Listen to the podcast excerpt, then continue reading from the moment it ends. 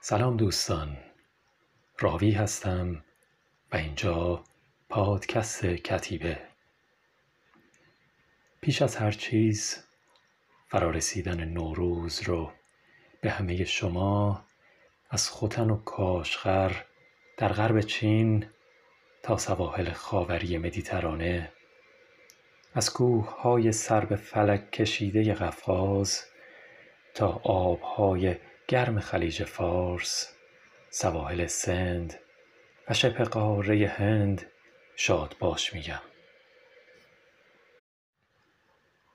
لازم می‌دونم بابت دو مسئله از شما شنونده های عزیزم عذرخواهی کنم.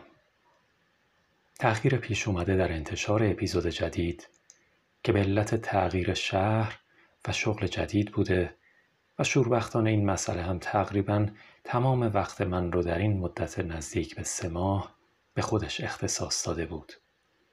دوم کیفیت پایین ضبط و ادیت صوتی این اپیزود به علت نبود امکانات ضبط و اینترنت پرسرعت که امیدوار هستم به بزرگواری خودتون بر این حقیر ببخشید. سال جدید رو در حالی آغاز می کنیم که جهان به صورت عام و ایران به طور خاص درگیر بیماری همهگیری شده که تا به اینجا نزدیک به ده هزار قربانی گرفته. به خانواده هایی که امسال به علت فقدان عضوی عید رو در ماتم و اندوه سپری می‌کنن تسلیت عرض می‌کنم و براشون آرزوی صبر دارم برای شفا و بازیابی سلامت همه بیماران دعاگو هستم و به احترام پزشکان و پرستاران و تمامی کادر درمانی که در این نبرد نابرابر با همه کمی و کاستی ها همچون کوه البرز استوار ایستادن کلاه از سر بر می دارم. کشور من ایران من جان جانان من روزهای سختی رو پشت سر می‌گذاره. سال 98 با سیل آغاز و با اعتراضات خونباری همراه شد. فرزندانش مظلومانه در آسمان پرپر شدن و امروز هم کرونا. این تا قرن آفتی بر جان و دل سوخته اون شد. حق ایران و ایرانی بیش از این هاست. و این چرخ بلند روزهای روشن بلندتری رو به همه ما بدهکاره. با این اوصاف لطفا به توصیه های بهداشتی و حفظ قرنطینه توجه کافی داشته باشین و از این فرصت بد نیست که برای مطالعه و یا دنبال کردن پادکست هایی که توسط افرادی مثل شما و خود من از دل همین قرنطینه تهیه و منتشر میشن استفاده کنیم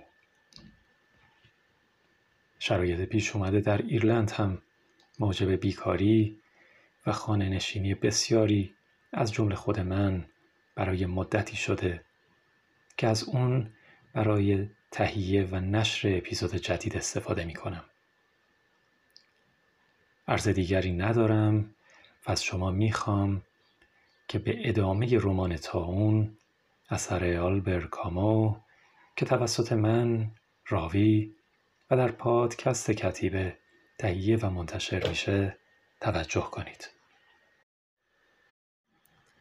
خلاصه اونچه که در اپیزود پیشین گذشت از این قرار هست که رامبر رامبر روزنامه نویس به یکی از مراکز قرنطینه که ورزشگاه شهر بود و کتار پرس هم در اونجا در قرنطینه سر می برد منتقل میشه.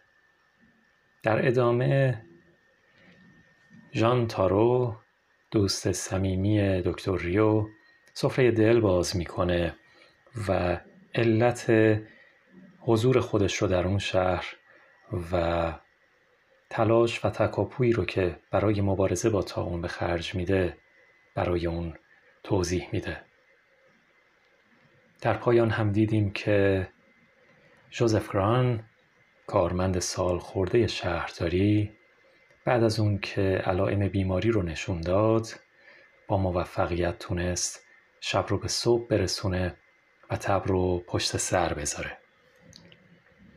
این مسئله اگرچه غیر منتظره بود اما روز بعد هم در بیماران دیگری توسط دکتر ریو مشاهده شد.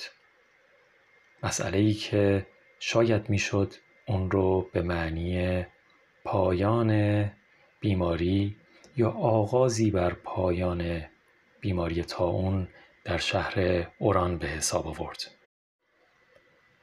و اما ادامه ماجرا در اپیزود دهم.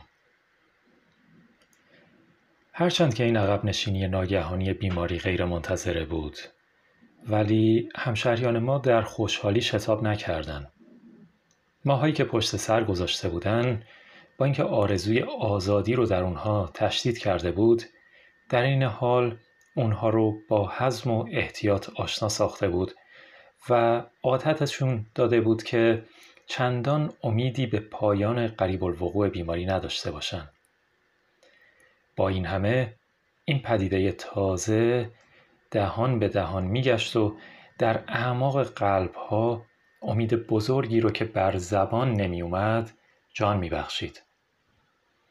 همه مسائل دیگه در درجه دوم اهمیت قرار می گرفت. به قربانیان تازه تا اون در کنار این حادثه خارق‌العاده اهمیتی نمی‌دادند. هرچند مردم امید آشکاری به دوران سلامت نداشتن ولی با این همه در خفا منتظر اون بودن.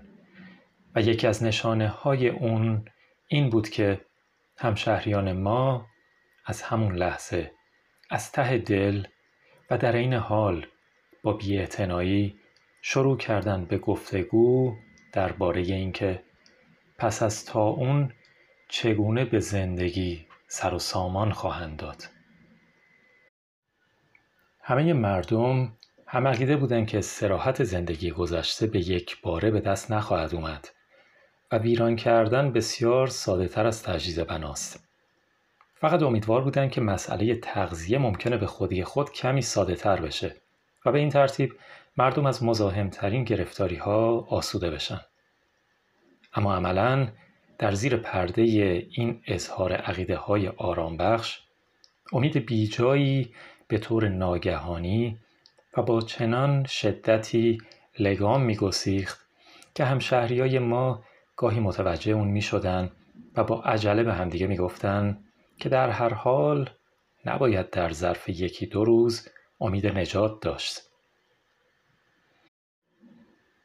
و در واقع تا اون در ظرف یکی دو روز متوقف نشد. اما ظاهرا سریعتر از اون چه به طور منطقی امید می‌رفت رو به ضعف رفت. در اسنای اولین روزهای ژانویه سرما با سماجتی بی سابقه مستقر شد و انگار بر فراز شهر متبلور می شد. با وجود این آسمان هرگز این همه آبی نبود. روزهای متمادی تغییر ناپذیر و منجمد به نظر می رسید. شهر ما رو در نور مداومی غرق می کرد. در این هوای صاف تا اون در ظرف سه هفته و با سقوطهای پیاپی گویی در اجسادی که روز به روز در تعداد کمتری ردیف می کرد به تحلیل می رفت. تقریبا همه نیرویی رو که در طول ماهها گرد آورده بود در زمان کوتاهی از دست می‌داد. از دست دادن سیدهای منتخبی نظیر گران یا دختر جوان سرویس ریو تقیان کردنش در بعضی از محله ها به مدت دو یا سه روز و در همون حال ناپدید شدنش در محله های دیگه افزودن بر قربانیان دوشنبه و در عوض از دست دادن همه قربانی ها در چهارشنبه و به این ترتیب از نفس افتادن یا شتاب کردنش نشون می‌داد که تا اون بر اثر خشم و خستگی از هم میپاشه و در این حال که تسلط بر خیشتن رو از دست میده تأثیر ریاضی و قاطع اون هم نماینده قدرتش بود که از میون می‌رفت. سروم کاستل موفقیت های پیاپی به دست می آورد که تا اون زمان نصیبش نشده بود. هر یک از اقدامات پزشکان که قبلا هیچ نتیجه ای نداده بود ناگهان تأثیر قاطع می بخشید. به نظر می رسید که تا اون محاصره شده و ضعف ناگهانی اون به سلاح هایی که تا اون روز در برابرش ناتوان بودن نیرو بخشیده. فقط هر چند گاه یک بار بیماری قد علم می کرد و با نوعی جهش کورکورانه سه چهار مریض رو که امید بهبودیشون می رفت خودش می برد. اونها بعد شانس های دوران تاون بودن که بیماری در عین امید جونشون رو می گرفت. اتون بازپرس دچار همین وضع شد و جسد اون رو از اردوگاه قرنطینه بیرون بردن. تارو درباره اون گفت که شانس نداشت و معلوم نشد که به مرگ اون فکر می کرد و یا به زندگیش. اما به طور کلی عفونت در همه جبهه ها عقب نشینی می کرد و اعلامی های استانداری که نخست امیدی مبهم و مخفی تلقین کرده بود بالاخره این ایمان رو در دلهای مردم ایجاد کرد که پیروزی به دست اومده و بیماری مواضع خودش رو ترک می‌کنه. در حقیقت دادن نام پیروزی به این وضع دشوار بود. فقط مجبور بودن تصدیق کنن که بیماری همونطور که اومده بود به کار خودش هم برمیگشت. روشی که برای مبارزه با اون به کار می‌رفت تغییر نکرده بود.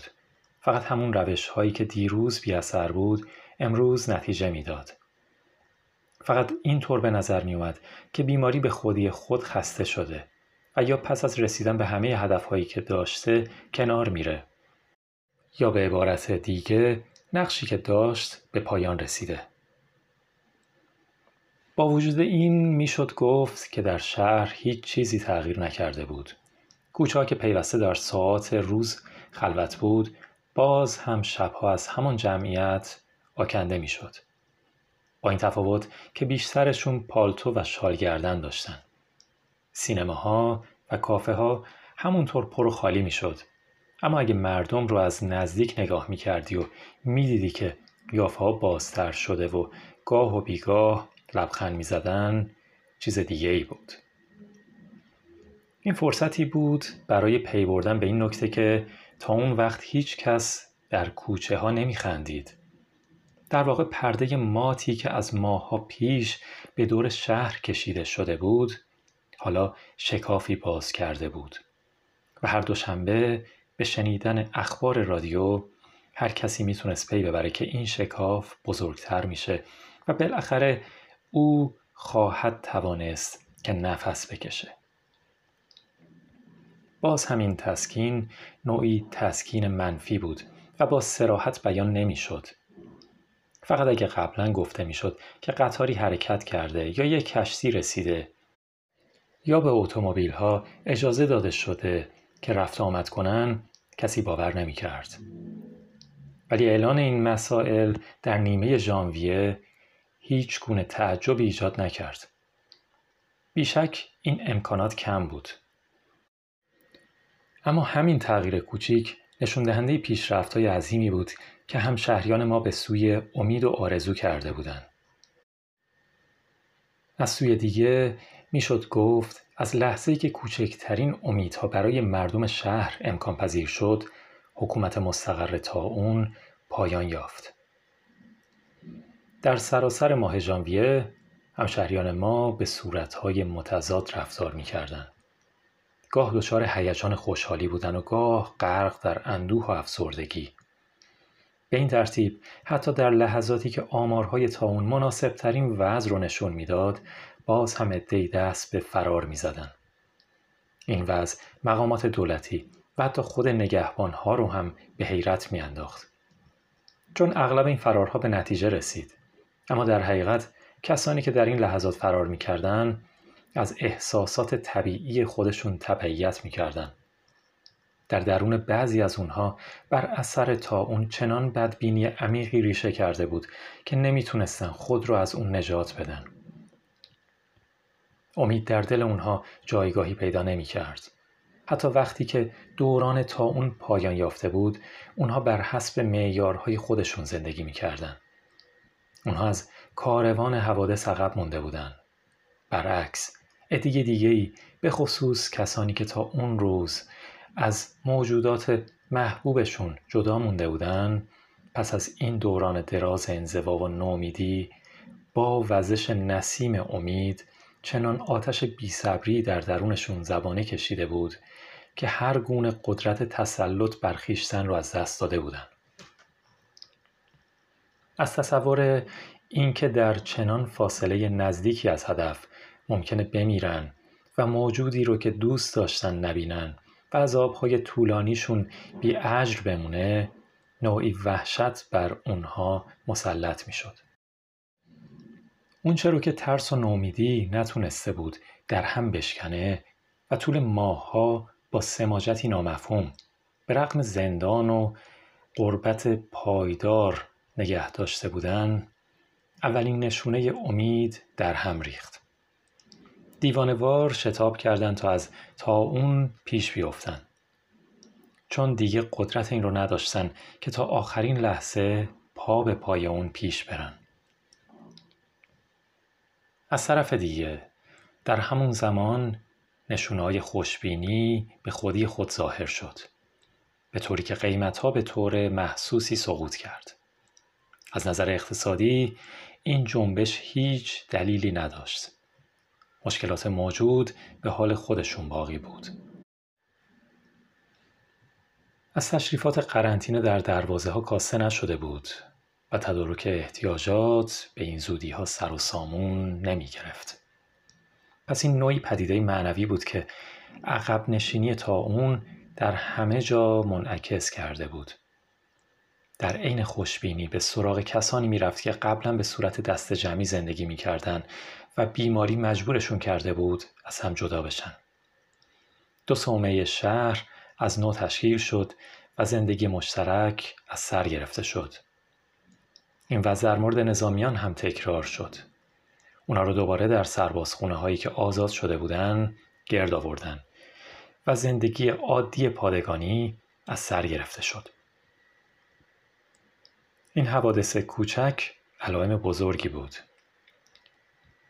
مردم تا روز 25 ژانویه در این هیجان و در این هیجان در واقع مخفی به سر بردن. در اون هفته آمارها به قدری پایین اومد که پس از مشورت کمیسیون پزشکی استانداری اعلام کرد که اپیدمی رو میشه متوقف شمرد. البته اعلامیه اضافه می کرد که برای مراعات جنبه احتیاط که طبعا مورد تایید اهالی هم خواهد بود دروازه شهر برای مدت دو هفته دیگه بسته خواهد موند و مقررات بهداشتی برای مدت یک ماه دیگر هم عمل خواهد شد. در اسنای این مدت با کمترین نشونه ای که حاکی از بازگشت بیماری باشه باید ستاتوکو مراعات می شد و مقررات به وضع سابق برمیگشت.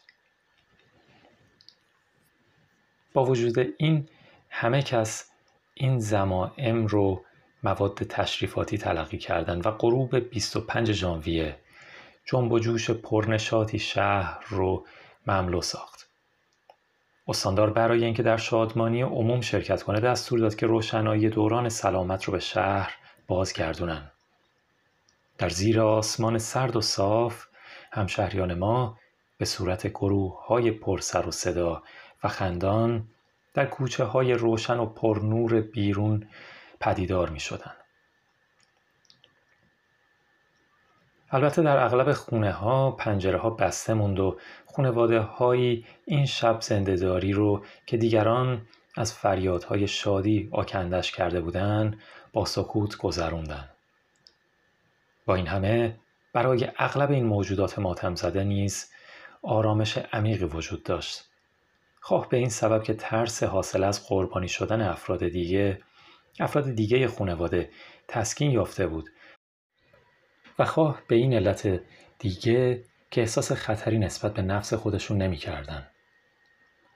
اما خانواده هایی که بیش از همه با این شادی عمومی بیگانه شمرده می شدن اونایی بودن که در همین لحظه هم در بیمارستان بیماری در چنگ تاون داشتن و در قرنطینه ها و خانه های خودشون انتظار میکشیدن که تا اون همونطور که دست از دیگرون برداشته گریبان اونها رو هم رها کنه. البته این خانواده ها هم امیدی داشتن اما این امید رو محتاطانه در دل نگه می داشتن و نمی‌خواستن پیش از اینکه واقعا حق داشته باشن از اون استفاده کنن و این انتظار این شب زندهداری خاموش در نیمه راه احتضار و شادی و در میون جشن عمومی برای اونها دردناکتر جلوه می کرد.